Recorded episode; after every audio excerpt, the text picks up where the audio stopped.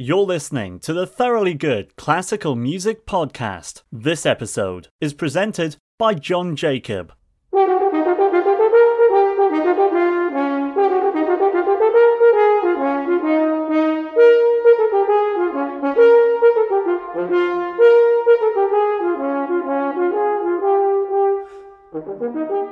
During a recent trip to the Lammermuir Festival in East Lothian, I heard concerts from the Kaleidoscope Chamber Collective and pianist Jeremy Denk. I also got to meet up with this chap. So my name is Ben Goldscheider. I'm a horn player. Um, and in answer to the question, why do I do it? Well, I guess the cliched answer is I really can't imagine not doing it. But the practical answer is that both my parents were musicians. It was inevitable that I was going to play something. And I went to the, the local state school and brought home a French horn one day. You just brought one home. Well, actually, that, that's not quite true. I started on the cello. And uh, then at the same time, I was diagnosed with a lung condition called bronchiectasis. And my lung function was only 50%. And the doctors at the Royal Brompton Hospital in Kensington, they suggested that perhaps with a lot of sport, um, taking up a brass instrument might be really beneficial to my lungs. So we decided I'm going to play a brass instrument. So when I went to the school, I actually brought home a euphonium, and my parents almost had a heart attack, and said, "What on earth is that?" And so from from week, So quite judgmental parent. well, I think my career prospects were going to be slimmer. So then by fr- from practical from week two, it was, it was the horn, and uh, I was discharged from the the Brompton Hospital at the age of 13. So something worked. During our conversation, we talked about Goldscheider's studies, horn player Dennis Brain, and the horn concertos of Oliver Knussen and Ruth Gipps, and a handful of other crucial questions, including domestic arrangements. Having massaged my ego at the beginning, this now feels this feels wrong. Um, Yeah, I don't- I'm not very good at washing up. I, I probably I was about to ask you I about the probably- dishwasher. Do you do you load the dishwasher? How do you load the dishwasher? I, I definitely don't hold my weight in household chores. That's for sure. Okay, but how do you hold the? But how do you load the dishwasher? You, you're looking at me in a way that says that you don't do that. No, no, no. I, I do now and then. So you like order, you like things to be neat and tidy, but you don't load the dishwasher. But I'm very seldom at home. So, Oh, nice get out. yeah. I'm still getting my head around a lung condition. You, you'd sort of assume a lung condition would, would prevent you from playing a wind instrument, but this was actually a benefit. Well, the the playing of the wind instrument and the strengthening of the lungs and the constant use of them were intended to be a kind of homeopathic um, remedy. So you know when you when I'm playing the horn, every breath I take is close to five liters. So if you imagine that compounded by four hours a day, the activity that my lungs are doing uh, is really quite extraordinary, especially for someone who who suffers from a lung condition. So it really does strengthen them. And is that ongoing then, or is that now done d- over? it's something I'll have for my whole life, and I have to manage it like quite strictly. To be honest, I have to make sure I'm in a good physical condition. Uh, you know, I can't touch cigarettes or anything like that. And um, actually, because I've taken so much care over it over the last 10, 15 years, um, the only side effects now are if I were to get a cold, if I were to get COVID, I'd much more likely suffer more than say you, uh, presuming that you're a healthy individual. You're looking at me. You're looking at me like I'm, I'm suddenly frightened. I don't know why. I've had both vaccinations. I'm disease free. Everything's fine. But I've suddenly sort of become aware of uh, your vulnerability, actually, and I hadn't been aware of that before. When did you first? Um, this is often what happens, by the way. Somebody asks a question, somebody says something, and then we go off on a tangent. Um, when? What age were you when you were aware of? When you were diagnosed? When you were aware of it? Well, I was six years old, and so for seven years, I was having three different antibiotics per day, going to the Royal Brompton every two weeks, and doing physiotherapy every. It was quite serious, yeah. Um, What a Yeah. thing to deal with. I mean, I'm, I'm uh, really what what's going through my mind is, dear God, you had to handle all of that. yes, Or I maybe you just took it on the chin. Well, I don't know. I mean, I'm a person that you ju- you just get on with it. I mean, you can, you can either get on with it or not, and one is obviously a better outcome than the other. yeah. Um, I wrote down in my notes uh, during the concert because that's what I do. I'm afraid because that's what I'm required to do. Um, that you have a remarkable stillness about you, and actually that is reflected in uh, the way you speak, and actually probably in your mindset. Would you agree? I- How you hear, see or consider yourself?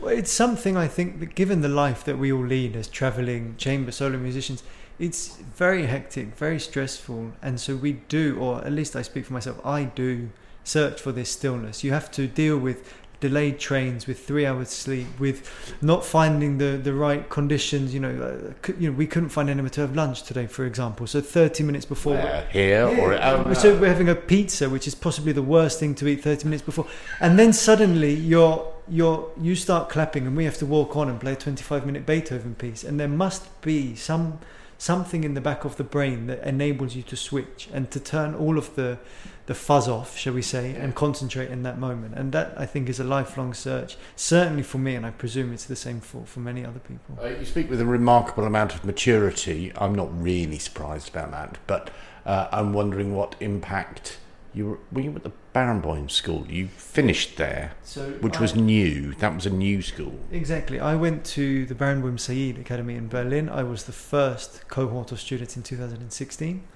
I studied with Radek Baborák, who was my horn idol from the age of 10, and I graduated um, in lockdown, July 2020. What was the? I suppose what I'm asking is what what was the impact of that period on your mindset? Yeah, I think there's a there are many elements to this. Um, of course, this is a wonderful way to massage my ego, but but it is it is Oh, you've seen right through me. Oh God. No, but you know, I went first and foremost. I went to Berlin not knowing a single person, not knowing the language. I got off at the Hauptbahnhof, and I was like, okay, so this is my life now for the next four years. So already there was a big like step into the unknown, and and for me it was just kind of, I, I respected Berlin as a cultural center. I was extremely curious as to what the academy was going to entail, and so were they, because as I say, I was the first cohort of students. We were molding it together, staff and students at the same time. So I just embraced um, newness, shall we say, and so this like ability to to be open minded was something that the academy fostered hugely. And we studied not just music but the humanities. So I actually have a degree in music and the humanities. So we were studying philosophy, history, history of art, literature, global issues, and I think putting those things with music is wonderful. Um, for us in an academic sense, but also in this way that you're talking about, uh, uh, looking at music from, from a different perspective, understanding Beethoven in a philosophical way, in a historical way, rather, rather than me just stressing about a couple of hard ar- arpeggios. And this is this obviously comes from Barenboim himself, um, and I was very lucky being the first cohort of students. He had a lot of time for us. I played to him within two weeks of being there, and ever since I've done more or less every project that has involved a horn that he's been involved in uh, since. So I've played. So he with- likes you. yes, but it, you know, Is that what you're saying? of course. it, it's a perfect example of being in the right place at the right time. Um, he was looking for a horn player for the West Eastern Divan Orchestra. I've done every tour for the last five years, um, and and and, uh, and that's kind of a more conventional route. I've also sat with him in his front room in his house playing Sandy Gur's trio for horn, violin, and piano with his son, just thinking this is the most surreal thing possible. Um, so I was kind of really. I, I obviously had the BBC Young Musician, and there was a certain amount of kudos that went with that. And then immediately I just left. I went to Berlin. Well, I wonder because you're in the same, um, you know, you're in the same competition as Sheku and Jess, Exactly. and they stayed at home, signed to Decca, and you went to Berlin, which obviously made me wonder what did you say to Decca? But, but Yes, well, stay tuned. Um, okay, but yeah, it, it was very important for me to study. This was the number one thing. I wanted to study. I didn't want to start a career at the age of 19. I wasn't ready. Uh, if young musician taught me anything, it's that I wasn't ready to go from that stage to going and doing it full time. I needed a period of study. I needed a safe space um, where I could where I could fail. Actually, I remember I went for a meeting with somebody, and they said exactly that. I told them about the academy. I told them the conditions, and they said it's an amazing place that you've got there is like a safety network. It's somewhere where you can go and play concerts, but then you can go back and you can still be nurtured. And that was incredibly important for me because I think without that you can really get lost. Um, you can have experiences, and, and many past BBC Young Musician winners talk about this. Yes. Uh, I have the greatest respect for somebody like Nicola Benedetti. I think she is absolutely wonderful, but she very openly talks about how difficult she found it afterwards to play 100 concerts a year from basically nothing. So it was very important to me that I that I managed that, especially with the horn, because it's not a conventional thing. Um, and, and whilst I don't think that I've got kind of one shot, I wanted to make sure that my artistic vision went the way I wanted and wasn't sidetracked by um, sensationalism. Well, did it help being abroad? I think definitely this this distance, although it means nothing in the digital global world, there is an element of of distance there, um, of not being sucked in, of just the people you see on a daily basis, and the fact that I was doing something so intense and so new. Um, yeah, it was it was I, I could not have been happier in hindsight that I, that I made that choice. Uh, the Dennis Brain tribute struck me as a as a personal project of yours, something that you really wanted to do. I'm not entirely sure where I'm getting that from, but that was just the impression I had. Um, what is what does Dennis Brain mean to you? Because you know he's he's someone I listen to on scratchy recordings and sort of think, how do you respond to him as a horn player? Hmm. Well, he's an example of somebody that was incredibly passionate about what he does. And you find many people throughout history that do that. It just so happens that he was an individual uh, that he was an individual that did that on the horn. And what he did in such a tragically short life is remarkable. The status that he got the horn to. I mean, his recordings with Karajan, the Mozart recordings, were on EMI's top 20 bestsellers for 20 years after his death, which has not happened since. And, and that's not just because he played wonderfully, that's because of his personality. He was loved by everyone. He wasn't um, egocentric, he wasn't flamboyant, he was just a down to earth, really brilliant musician that was passionate about what he did and pushed it to its extremes. And How do you know that though? Because you're young. I'm young, but I've I've read biographies. Oh, I know I know. Um, for example, Ursula Jones, the widow of Philip Jones, Dennis Brain played at her wedding, and I I'm very close to her, and I've often exchanged um, a lot of conversations with her about Dennis Brain, and she used to book him to come into the Philharmonia, and I asked her exactly this question. I said, "What was he like?" You know, because it's true. It's true of Schubert. It's true of Mozart. It's also true of Dennis Brain, and I say this in deep respect. When somebody dies early, the legend can be, shall we say, exaggerated beyond what might have been the reality. And I asked her, I said, of course he played wonderfully. Of course, you know, he, he, was a star, but what was he like day to day? And she really, she just answered me that he was a humble guy, came to do the job, and, and, and I really respect that. Uh, so, uh, is there is there a hint in what you've said that actually pre Dennis Brain, the horn didn't really have much of a profile, or didn't have the profile that it had after him? I mean, it was he. The, what he did with the horn cannot be over. I mean, they didn't have a profile. It really didn't. In a, in a solo setting, it did not have a profile. Um, certainly not since the Baroque period. Um, So, what did he do? Yeah, what what should clarinetists, failed clarinetists like me, be listening for when I listen to those recordings? Yeah, so I mean, the, there are many elements. Element one is that he played better than everyone else. There's this old myth that if you got three out of five notes, you were considered a great professional, and he just knocked these kind of myths out of the park. But accuracy, but just like level of playing, and what that did was inspire the composers around him. And this, I think, was his biggest legacy. That's why I called the CD Legacies because composers around him saw that actually the horn could be something more than it had been. So you had Britten, you had Hindemith, you had Lennox Berkeley, you had Gordon Jacob, Malcolm Arnold, all turning up saying, "Please, I want to write for you," and that hadn't happened before. commissioned them. They just they they More often than not, composers were coming to him. That's true of Britten. That's true of Hindemith. Um, I can't remember the top of my head. I think Mal- Malcolm, Ar- Malcolm Arnold and him were, were very close, um, very good friends, and I think probably the second concerto came out of a mutual friendship. But to my knowledge, he wasn't actively going out and, and doing anything. It was just all coming to him because he radiated this kind of incredible energy and, and passion for the instrument. Uh, tell me about the Knussen concerto.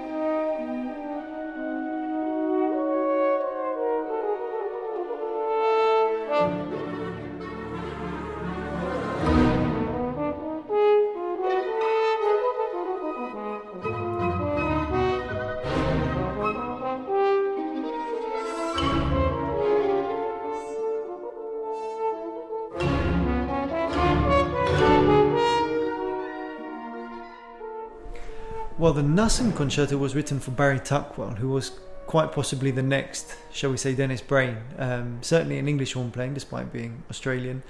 And um, the Knussen Concerto, for me, it's the greatest horn concerto of the 20th century. Um, I really think it's, well, certainly the second half of the 20th century.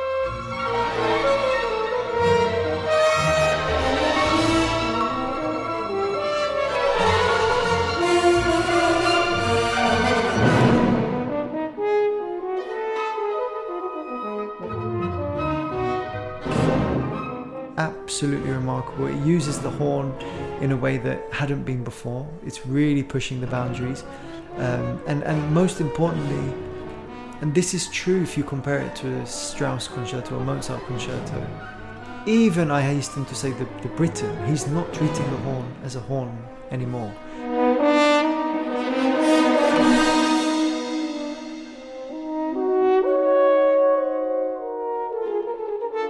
It's a solo voice. It's not taking con- into consideration technical capabilities. You don't have a six-eight rondo at the end, which even Britten couldn't um, shy away from. There's still the, the six-eight rondo, and so you have this like remarkable virtuosic work that's so colourful that takes a master's kind of use of orchestration and just adds a solo horn line on top. I can't I can't wait to play it.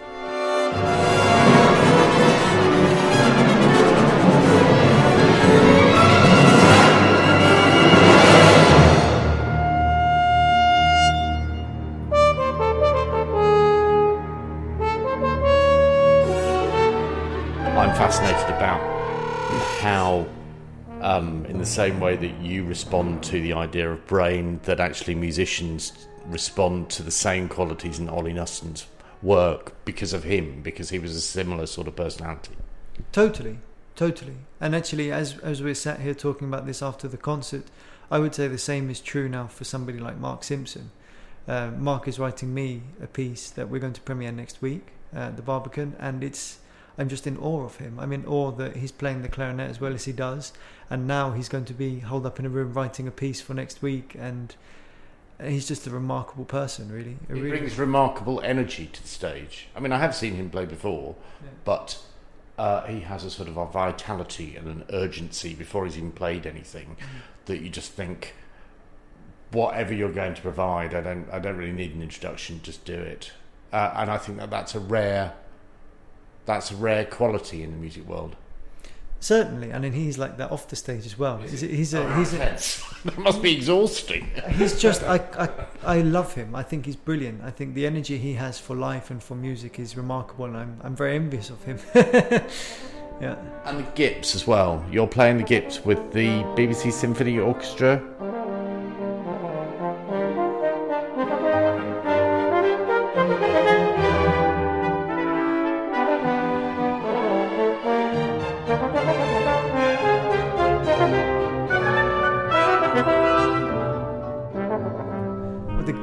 Concerto was written for her son, Lance Baker. Um, again, it's a very, very colourful work. It's an example of an English tradition that perhaps wasn't breaking boundaries. Uh, if we compare somebody like Oliver Knussen with Ruth Gipps, it's a very different musical world. She's um, she's very much writing in a tonal way. She's writing kind of looking back, whereas Ollie Knussen perhaps is looking forward and that's a discussion for another day. But the, the result is an extremely colourful, melodic, extremely virtuosic work, full of beautiful tunes, lilting melodies.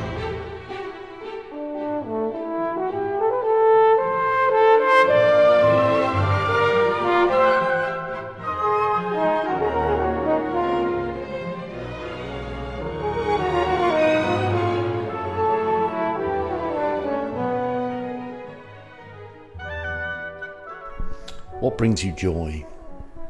What brings me joy? It feels cliche to say music, but it really does. And it's a, it's such a hard profession, and I get so nervous. But then you get on the stage and you start, and it's just like this 25 minute bubble that doesn't burst, and you're just there playing the music, and it, it's so uplifting, uh, especially when you have the privilege of doing it with such wonderful friends and colleagues.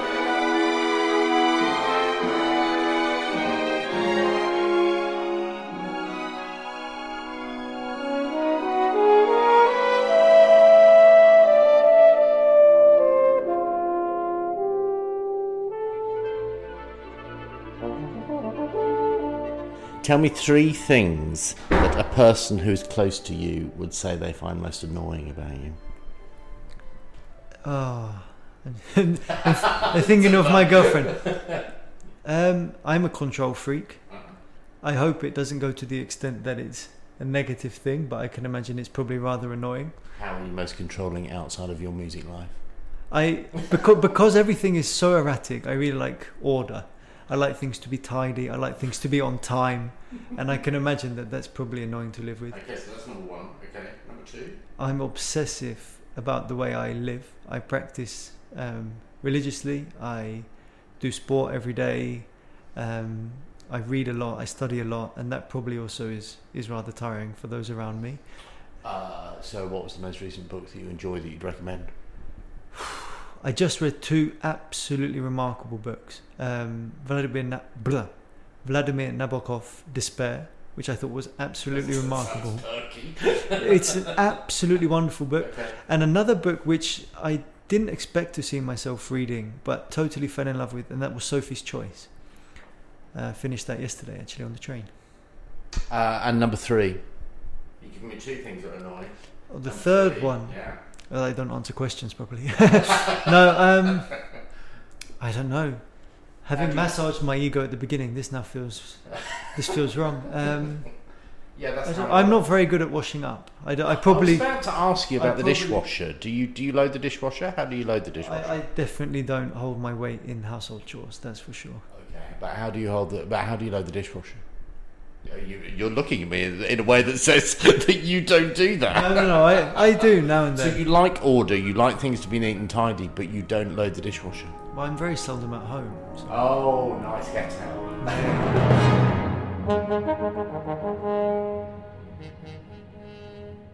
You've been listening to the Thoroughly Good Classical Music Podcast presented by Jon Jacob. Follow Thoroughly Good on Twitter at Thoroughly Good, Thoroughly underscore good on Instagram, and Thoroughly Good Me on Facebook. The Thoroughly Good Classical Music Podcast is available on any half decent podcast platform like Google or Amazon or Spotify, plus some others you might not have heard of.